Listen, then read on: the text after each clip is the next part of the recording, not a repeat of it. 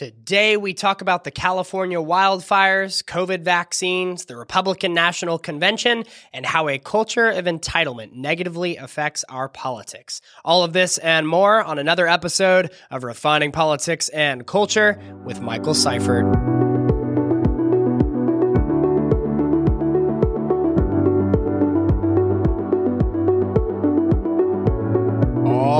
Right, welcome back to another episode of Refining Politics and Culture.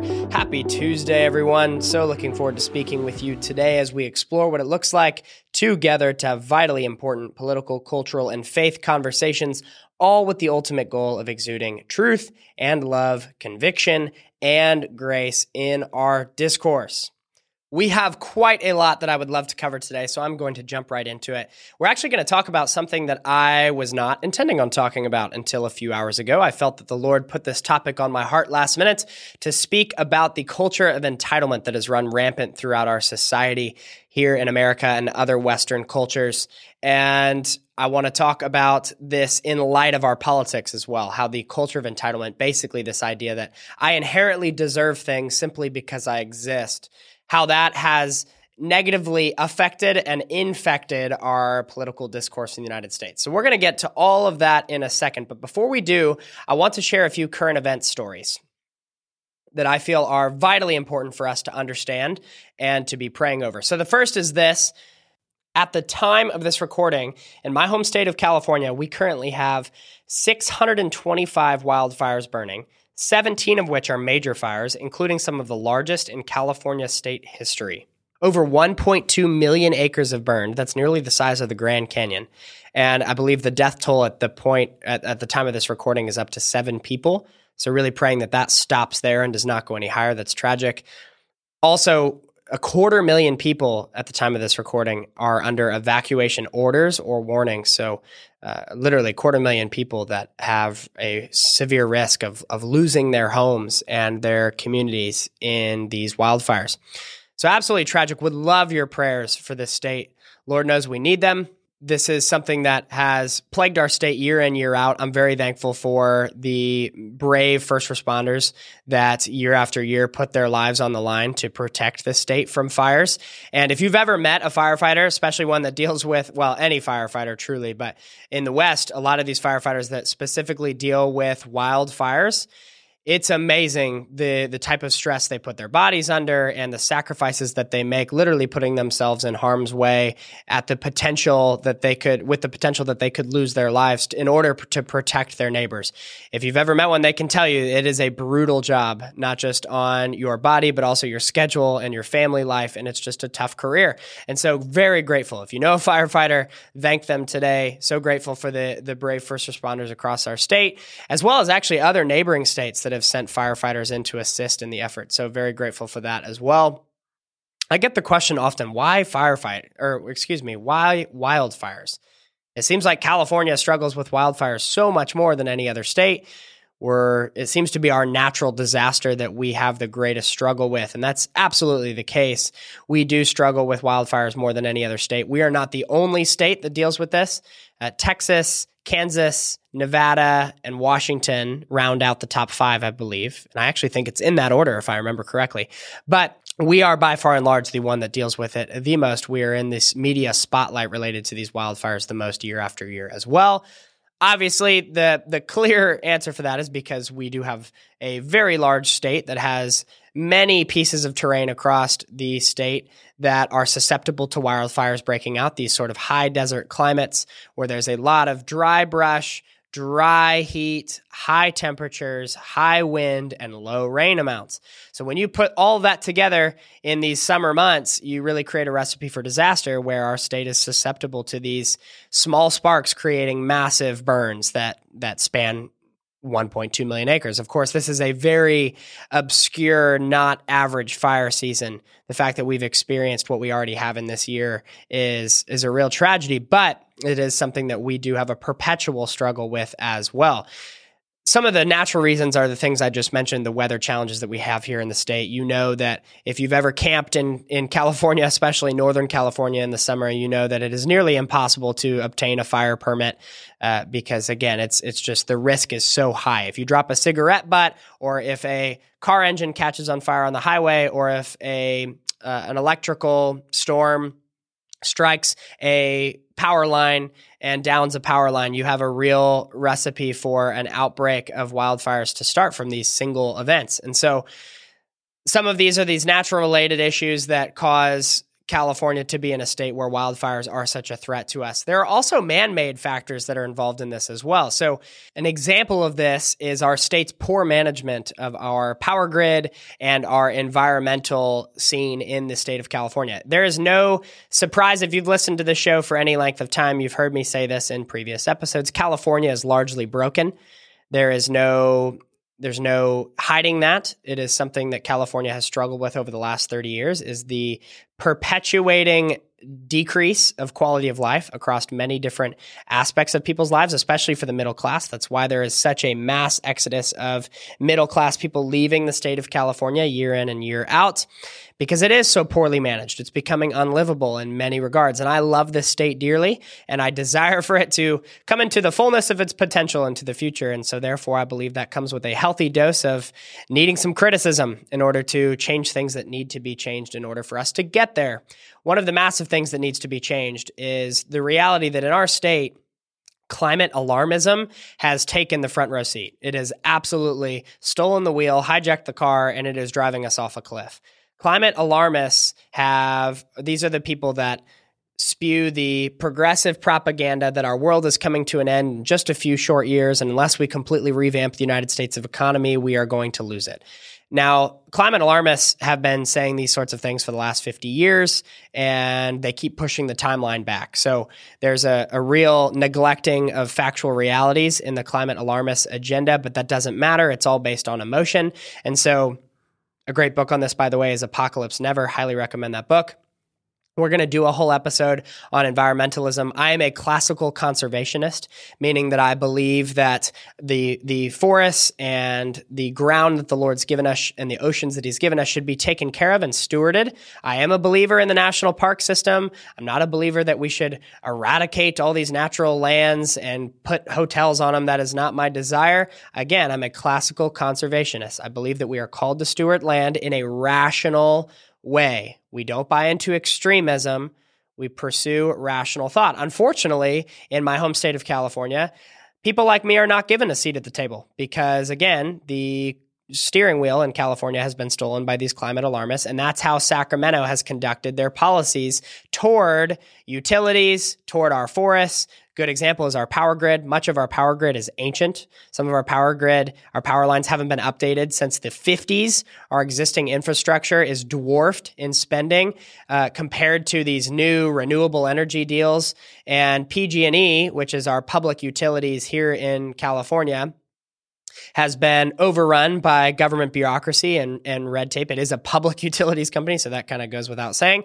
And we have really felt the burden of all this as California citizens because we live in a state where our power grid is completely uh, ancient and not maintained in the way that it should be, while the state is more concerned about putting up solar panels and uh, windmills out in the desert. So while our state is focused on these Green New Deal sort of initiative prospects, the actual challenges that face our state today are being neglected. And these have massive ramifications because faulty power grids and a, a dismissal of these actual electric issues that we need to address leads to higher rates of fires taking place. Another common example is the, the lack of rational thought in relationship to our forests. So there was a time where rational thought in California led people to say, you know what, we do need proper forest thinning. We need to make sure that we're taking care of our forests and not letting them become overgrown. We're cutting them back in order that they would be sustainable into the future. We are doing controlled burns in fire zones to ensure that the forests aren't just completely burning down year after year because of how overgrown they are. But the environmentalists over the last few decades have come in and said that they're not okay with that. And it's been this big battle in the state. And so now we're at a place today where our forests are overgrown and our power grid is faulty and ancient.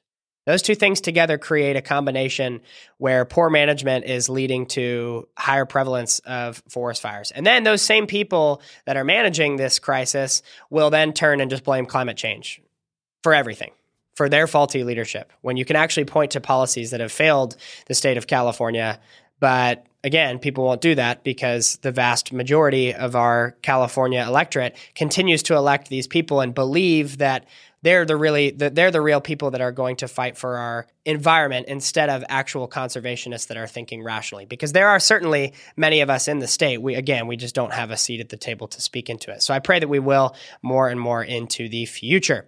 The second story i want to cover is out of abc news in virginia virginia health commissioner says he'll mandate a covid-19 vaccine State Health Commissioner Dr. Norman Oliver told 8 News on Friday that he plans to mandate coronavirus vaccinations for Virginians once one is made available to the public.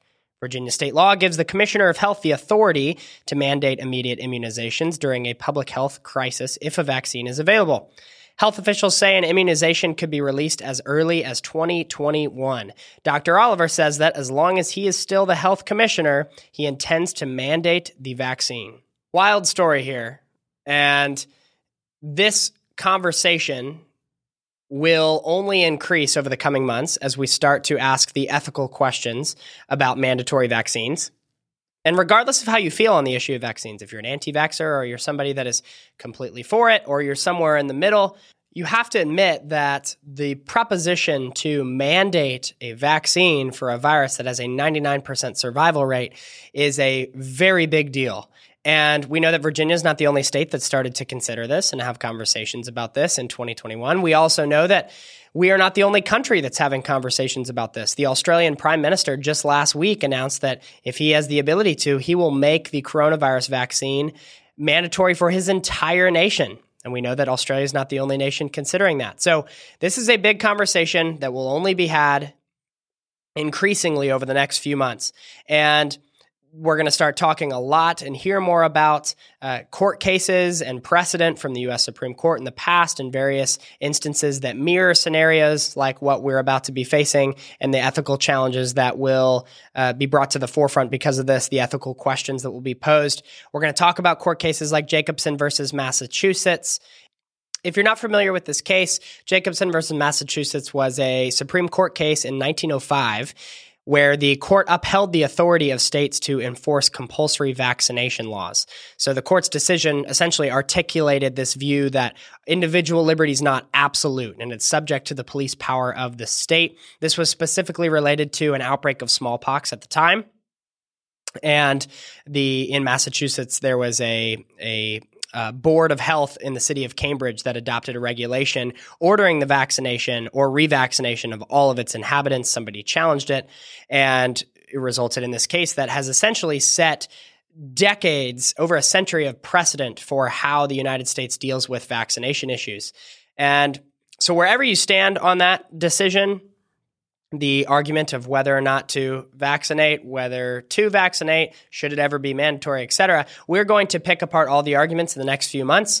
We are going to ask a lot of ethical questions related to this issue as we head into 2021. But the other reason I bring this up right now is just to paint the picture of how far we have truly come from 15 days to slow the spread to now considering mandating a vaccine for a virus that has a 99% survival rate. That is wild. It was just 150 days ago that we were hearing from our elected officials 15 days to slow the spread. That's it. 15 days to slow the spread, and we will we will pick things back up. We'll begin the process of reopening. Some states said we'll reevaluate. Well, reevaluating turned into 150 days, and many states, like my own, are still locked down. We are not fully reopened in the state of California.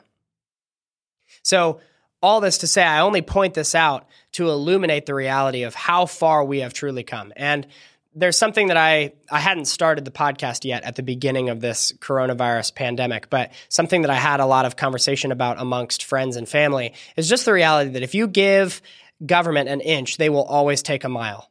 And so I hope that this pandemic has, and the response to this has been a big yellow flag to people recognizing that if you give the government an inch, they will always take a mile. If they don't value individual liberty as their, and protecting their citizens individual liberty as the primary responsibility of their job, then they will always take more authority than you even mean to give to them.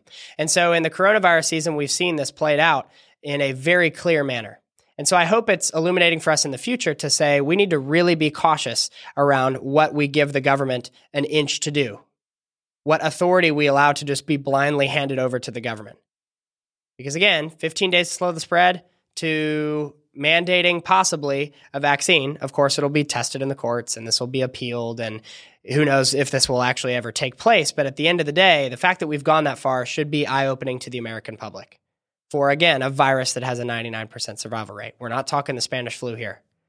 So keep a lookout over the next few months. This is a topic that we will talk about a great deal as we come to the end of 2020 and into 2021 related to the coronavirus.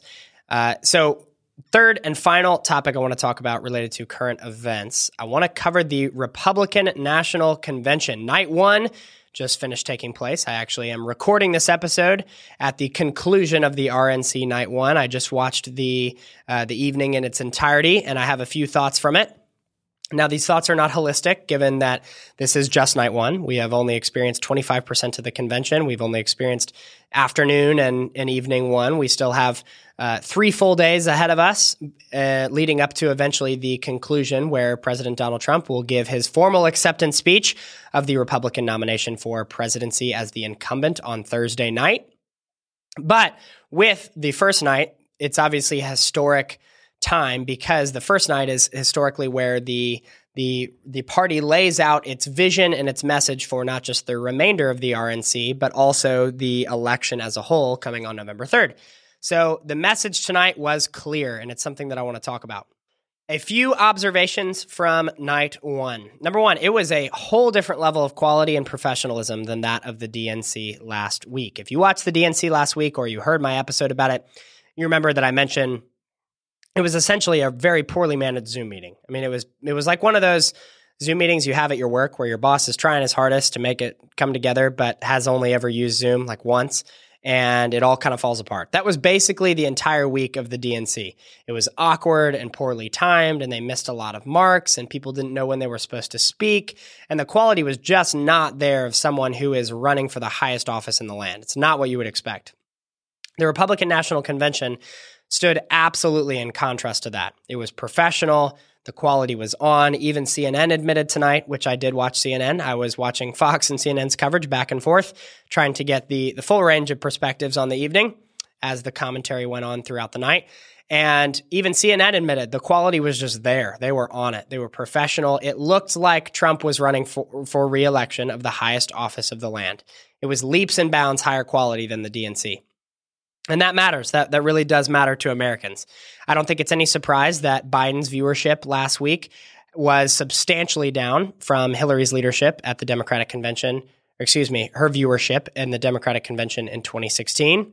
No surprise there. And I I would assume that the Democrats are pretty concerned about that actually because in order to win an election, you have to have a somewhat high level of excitement and enthusiasm around your candidate. And so that low of a viewership does not show a high level of enthusiasm, especially when other polls reflect that lack of enthusiasm as well. Second observation I had is that it was such a contrast in content, meaning even the messaging of the two parties could not be more different.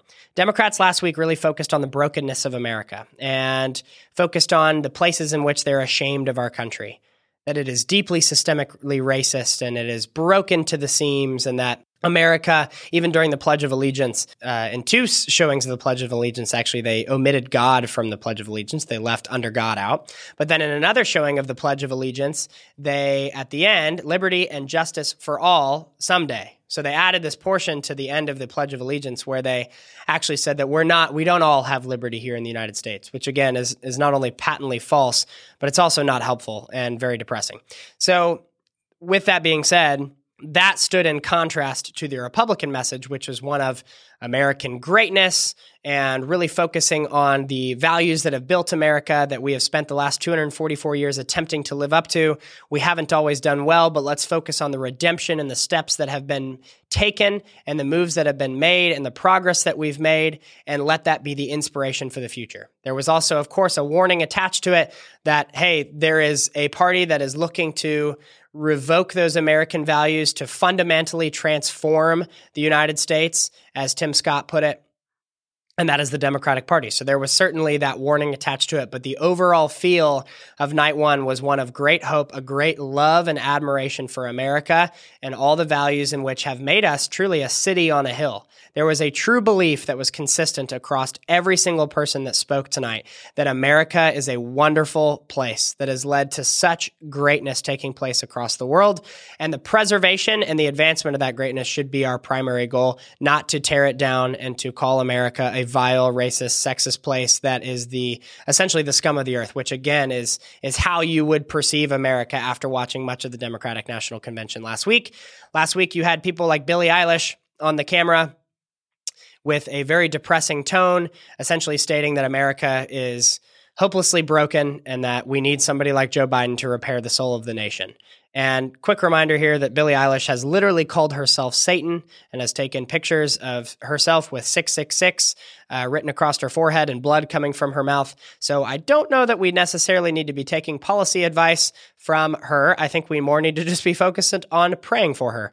Uh, so, topic for another time. But all that to say, that was the type of speakers that were had at the Democratic National Convention last week.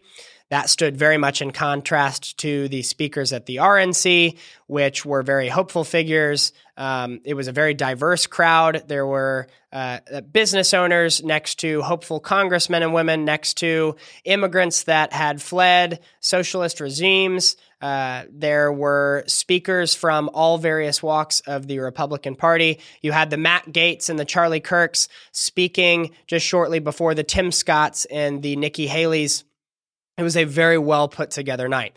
So they were also very focused on policy proposals. So one thing you would have noticed from the DNC last week is that they were very much just focused on bashing Trump. The entire the entire DNC essentially was a referendum on Trump. That's no surprise to anyone. That's something that even the Democrats are willing to admit that the DNC was more about how much they hate Trump than how much they actually love America or see a hope for America.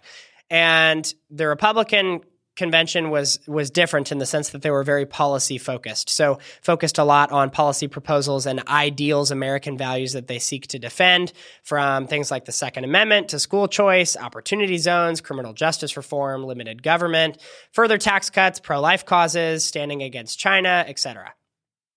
So very policy focused. Which, by the way, fun uh, little study released yesterday about opportunity zones Opportunity zones attract $75 billion and may lift 1 million out of poverty. This is the Epoch Times reporting. Nearly 75 billion in private capital flowed into opportunity zones as part of a bipartisan incentive provided by the tax reform of 2017, that's a Trump administration tax reform, to spur investment in the poorest communities of the United States.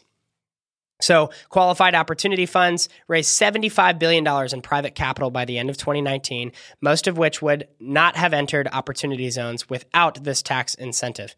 So, huge deal created by the 2017 Tax Cuts and Job Acts Opportunity zones offer tax breaks to private funds that invest in the economically underserved communities. Treasury Department designated more than 8,700 of these neighborhoods throughout the country as opportunity zones in 2018. These are the type of policy moves that were emphasized during this RNC, this night one.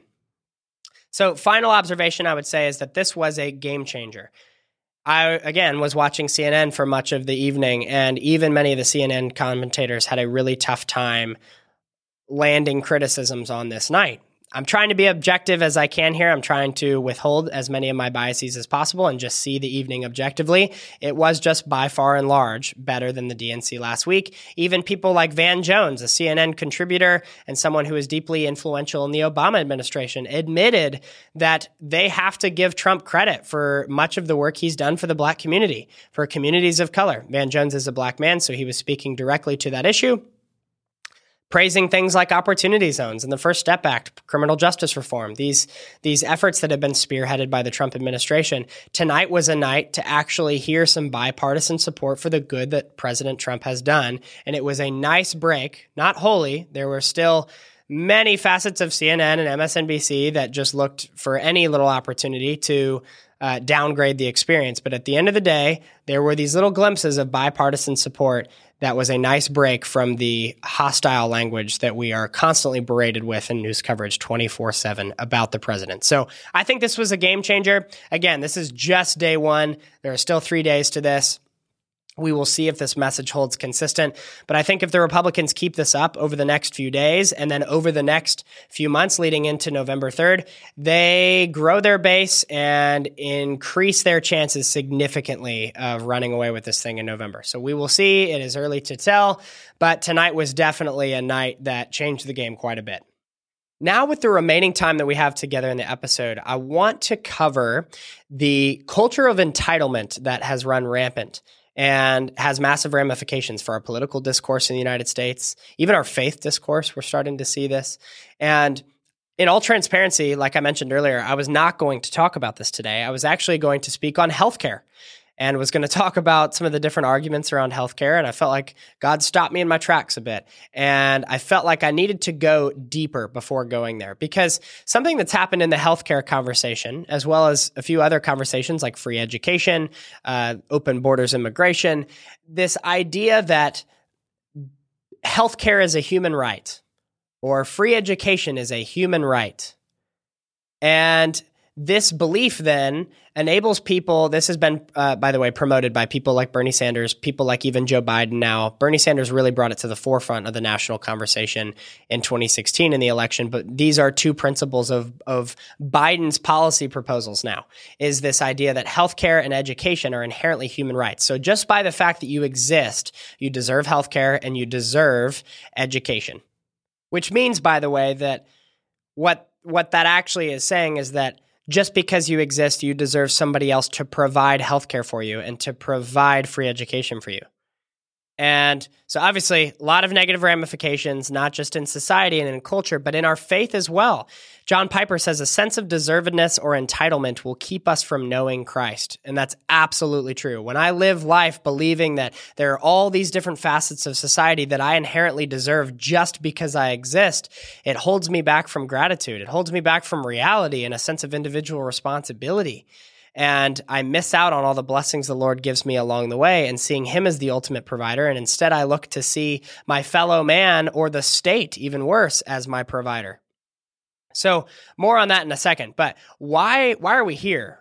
Why are we at a place today where, for the last decade, our culture has grown and grown and grown this sense of entitlement that I do just inherently deserve something because I exist? Well, I'd say a few reasons come to mind immediately. One would be the fact that our culture has lost a sense of individual responsibility, and in fact, in fact, we've moved toward collective responsibility. So nothing's your fault anymore; it's society as a whole's fault. So if you're facing any disparities between you and another person, if you have any differences in the outcome of uh, test results or your economic standing or your ability to get into a good college or your career prospects in the future. It can't be because there's anything wrong with you. It's inherently because something's wrong with the system because you deserve the best just inherently because you exist. And therefore, if you don't get the best, it's society's fault. Take individual individual responsibility out of the equation. Get rid of that. It is all society's fault. And therefore, it's society that has to pay and has to change in order to create, create the outcome that you deserve. And there's a great book on this. I've referenced this in the show before. It's called 12 Rules for Life by Jordan Peterson. He discusses this excellently about the reality that, hey, the if you want to go change the world, you should probably go home first and focus on cleaning the, your room and making sure your house is in order, metaphorically, before you go out and try to change the world. And our generation has totally skipped over that. We believe that the world is the big issue, and we see individual responsibility of no merit, and therefore it's all about these social justice movements and activist movements while completely neglecting any individual responsibility. It really holds us in this place of entitlement where we don't actually work to get to a place where we are able to earn a perspective that would gain us a seat at the table to speak into society's ills. In fact, we believe the very opposite. Just because I exist in the world, I should have an ability to uh, dictate the way the world runs. So the disregard for individual responsibility has certainly played a part in why we as a culture have allowed for entitlement to perpetuate. The the second thing I would say is that we've lost gratitude for what we have. And instead we focused on what we don't yet have. And so when we live an ungrateful life, we are constantly focusing on what we don't yet have, believing that we deserve more, and I'm in a spot where humility is out the window, pride is overwhelming, and my entire focus of my being becomes on uh, it, it focuses on what do I not yet have and how can I get it and why don't I have it yet? So gratitude is really the key to confronting an ungrateful spirit, especially. Uh, the, the third thing I'd say is that parents, schools, even churches at times have reinforced this message that simply because I exist, I'm deserving of a certain standard of life or certain royalties. Part of this is uh, really flamed on by the participation medal culture that I grew up in. This idea that my generation deserves things simply because we're here and because we're special, we deserve certain outcomes in life versus certain opportunity. So there's the big difference. Remember, it always comes back to equal opportunity. Excellent. We should fight for that. Equal outcome. No, that's collectivist. That's not a good thing. That leads to really dangerous places. Well, our generation has been taught that unless you have equal outcome, unless you have the outcome you desire, Again, it's society's fault. There's nothing wrong with you. And so, therefore, you're not getting what you're entitled to. And a lot of this has been subliminal. It hasn't been purposeful. A lot of times it's out of a fear of confronting children. Out of times it's a, a desire to be a friend more than an authority figure. There's a lot of reasons for this. But at the end of the day, I live in a generation today where something we really struggle with, and we're a great generation. Millennials are amazing and they contribute a lot to society. But one thing that we really struggle with being self aware is that we do tend to believe that if the world isn't handed to us on a silver platter, then inherently something's wrong with the world and that it doesn't require as much out of us or that it shouldn't inherently. And so that that's another reason why I would say, and probably the the third reason I would say, there's a lot of others that would contribute to why this culture of entitlement has run so rampant. But those are the three big ones. So how does this negatively affect politics, culture? Well, one way is that when we allow for a culture of entitlement to creep its way into our politics, we begin to see the government as our savior from the issues we perceive as uh, disparities systemically. So we hope that the government will quote unquote provide for us, when in reality, the government's primary task is not to provide for us. That's constitutionally false. The government's primary task is to protect our ability to provide for ourselves and our communities. So it's really dangerous when I look to the government to be my savior or provider, especially my primary provider. So the, the other thing that we often forget with this too is that when I say the government, and when we in society say that the government should give us free healthcare, what we're in, in essence saying is that my neighbor should give me free healthcare because who funds the government? My neighbor. We all do. We're the taxpayers. So I really want us to get into a spot where we begin thinking whenever somebody says that the government should provide a certain welfare benefit, whether it be any sort of food stamps, whether it's housing benefits, whether it's immigration perks, healthcare. I want us to stop thinking, at least this would be my desire, the government's providing that and it's somehow detached from the populace because in reality it is the the people it is your neighbor that is paying for these perks free college tuition the erasing of student debt that's been federally subsidized which is a crazy premise in the first place. But all this to say these are these are policy proposals that are on the table from the Democratic Party agenda just honestly as we head into this fall election cycle. And these are things that you will hear a lot of people say these are government benefits, but at the end of the day, when they say they're looking for the government to provide these benefits, what they're actually saying is that they're looking at you to provide these benefits against your will, something you did not get to choose, and it is a forced sense of compassion. And that leads me to the, the second way in which this negatively affects our politics. We begin as a culture to believe that we're inherently entitled to others' provision. So in the healthcare debate, I believe if I believe that I'm entitled to healthcare as a human right, then that means that I am entitled to you providing healthcare for me. Because again, it doesn't just appear out of nowhere. Free healthcare is not free. I spent a chunk of my childhood in Canada, and I can speak to the fact that free healthcare is not free. I love Canada dearly. The Canadian people are amazing, and there are so many facets of that country that are so beautiful. But the healthcare system is not what it's cracked up to be. And it is certainly not free. They absolutely pay for it in taxes. So when people say the government should provide free healthcare, what they're saying is that you should provide free healthcare for your neighbor against your will, and it should be something that the government then controls how it's dispersed and distributed. Oh, also, you don't have a say over any of your neighbors that you're providing for's lifestyle choices or habits. So, what you're essentially asking is in the free healthcare debate, if you believe healthcare is a human right and that the government should provide it for you, you are in essence saying, hey, neighbor, you should provide, and the government will force you to provide with your hard earned tax dollars financial compensation for healthcare purposes for your neighbor, your other neighbor that's a chain smoker does not eat well, does not take care of him or herself, and yet you're expected to pay for that person's health care. You don't get a choice in the matter, it's just forced upon you. Which is interesting because even if you look at car insurance companies, if a car insurance provider finds out you had three accidents, they're going to up your premiums. Well, you never get a say on the health history of your neighbor your neighbor could have issues that derive from them taking care of themselves poorly, and yet then you're going to ask your other neighbor to provide for that person. They may want to do that, but let them do that out of the kindness of their heart, not because it's forced from the government down. It comes back to this thing of forced compassion is not compassion. We see it in the immigration debate. There's such a, a desire for f- this open border sort of immigration. And isn't that what Jesus would have wanted? And isn't it kind and compassionate? Again, who's paying for that system? Who's paying for our population to grow in the United States of undocumented people? Doesn't mean we don't love them. It means that if you separate compassion from order, you end up in a society where people's compassion is taken advantage of. So love your neighbor well and ensure that their tax dollars are being used in an appropriate, orderly manner. Allow for immigration in a constructed way where people can't abuse the system. Welfare benefits if you desire to make your neighbor pay for his neighbor to live on food stamps, shouldn't there be some incentive to get that person off of food stamps? Shouldn't the incentive be there to make sure that they're not using drugs and that they're making positive life choices, that they're seeking employment?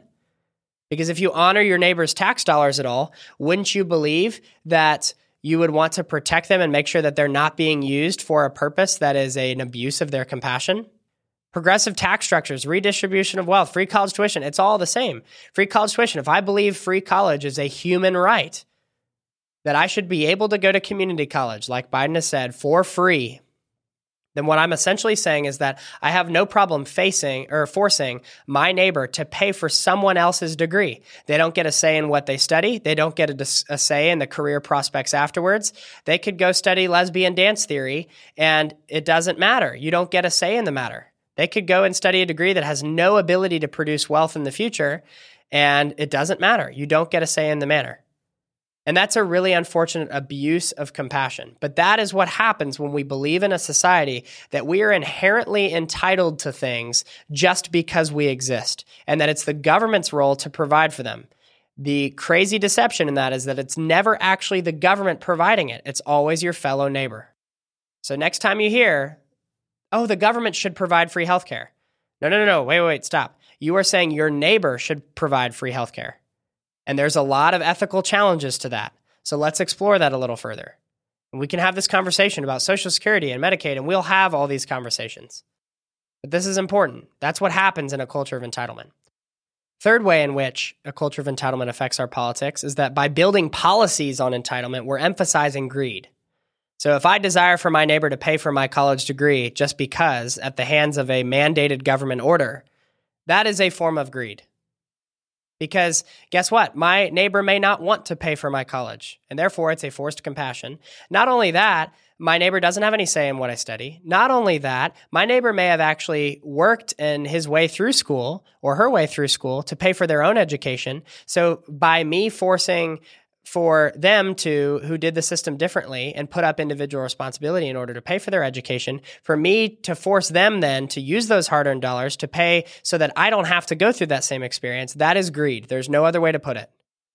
And then for the audacity for the church to come along and celebrate that greed I know that it's deceptive and I know it doesn't sound like greed on its face. It sounds like, wouldn't it be nice for the government to provide free college for people so that we can all have an opportunity to experience life after the, okay, that, that's all fine and dandy. It's not the government providing it. It is your neighbor. You are forcing your neighbor to provide for somebody else's education. That is what's happening there. And we're emphasizing greed. And it's not okay. And the, the argument on the other side is that, well, everybody then will have opportunity for education. So you're not just providing for one person's education, you're putting into this pot. And then from there, it's dispersed evenly. But again, it still boils down to the problem of you don't have any say in, in who pulls from the pot and what it's pulled for. Still the same problem. It's just on a more macro scale. Fourth way that this affects our politics, and, and I'll finish with this here. A lot of the the entitlement spirit in our generation and again, not just the millennial generation, but in this culture, this modern day in general, has to do with this instant gratification culture. So, this idea that because I have this unlimited access to the world's information, I have grown up with this ability to access things at my fingertips. Like when I want them, they are there in my ability to access information or resources. So, what will happen is that will shortcut my work that is put in to find actual solutions. So, it goes back to this piece of us as a generation getting hooked to the headline culture culture. I don't want to actually put in the real work to try to figure out my opinion on something. So I'll just watch this cable news host and base my opinions off of what they say. I won't bother to do the research or actually dig in and read because, ugh, that takes too much time. I'd rather just have the instant access information. That's really dangerous for our politics. We don't want to go down a road like that because we're, we're building then a young generation of uninformed people. And when we're uninformed, we basically turn into useful idiots. We don't want to be that. We want to be useful because we're informed and we're able to contribute to society and know what we're contributing and know why we're contributing it, know why we believe what we believe and move forward on those premises. So, this this culture of entitlement that I'm entitled to know the answer now has kept me from putting in the work necessary in order to formulate my opinions, do the research in order to understand why I believe what I believe and move forward on that basis. Very important for our political future in the United States to prioritize that moving forward. So, I hope that this section of this episode was a helpful precursor to many other episodes that we will have related to these specific election issues like healthcare, immigration, housing, tax structure, etc.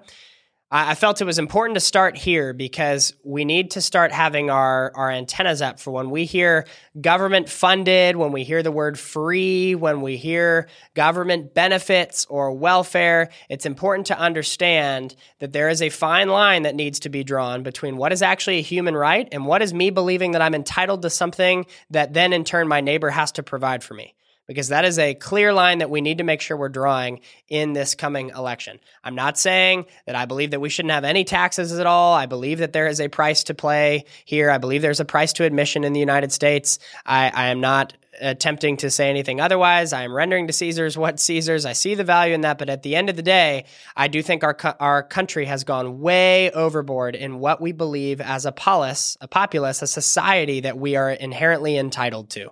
And so we're going to break that down issue by issue in coming episodes.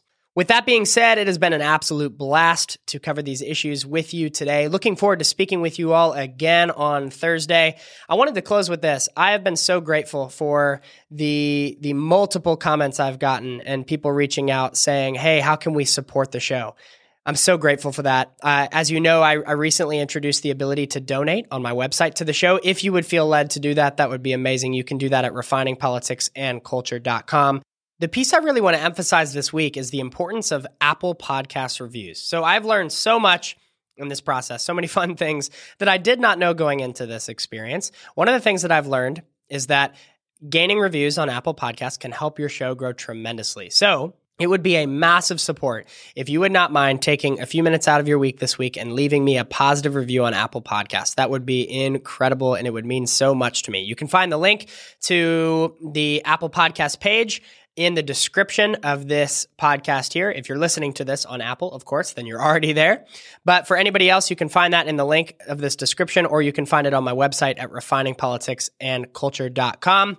And with that, I hope you all have a great next few days. Thank you so much for tuning in today. This has been another episode of Refining Politics and Culture with Michael Seifert.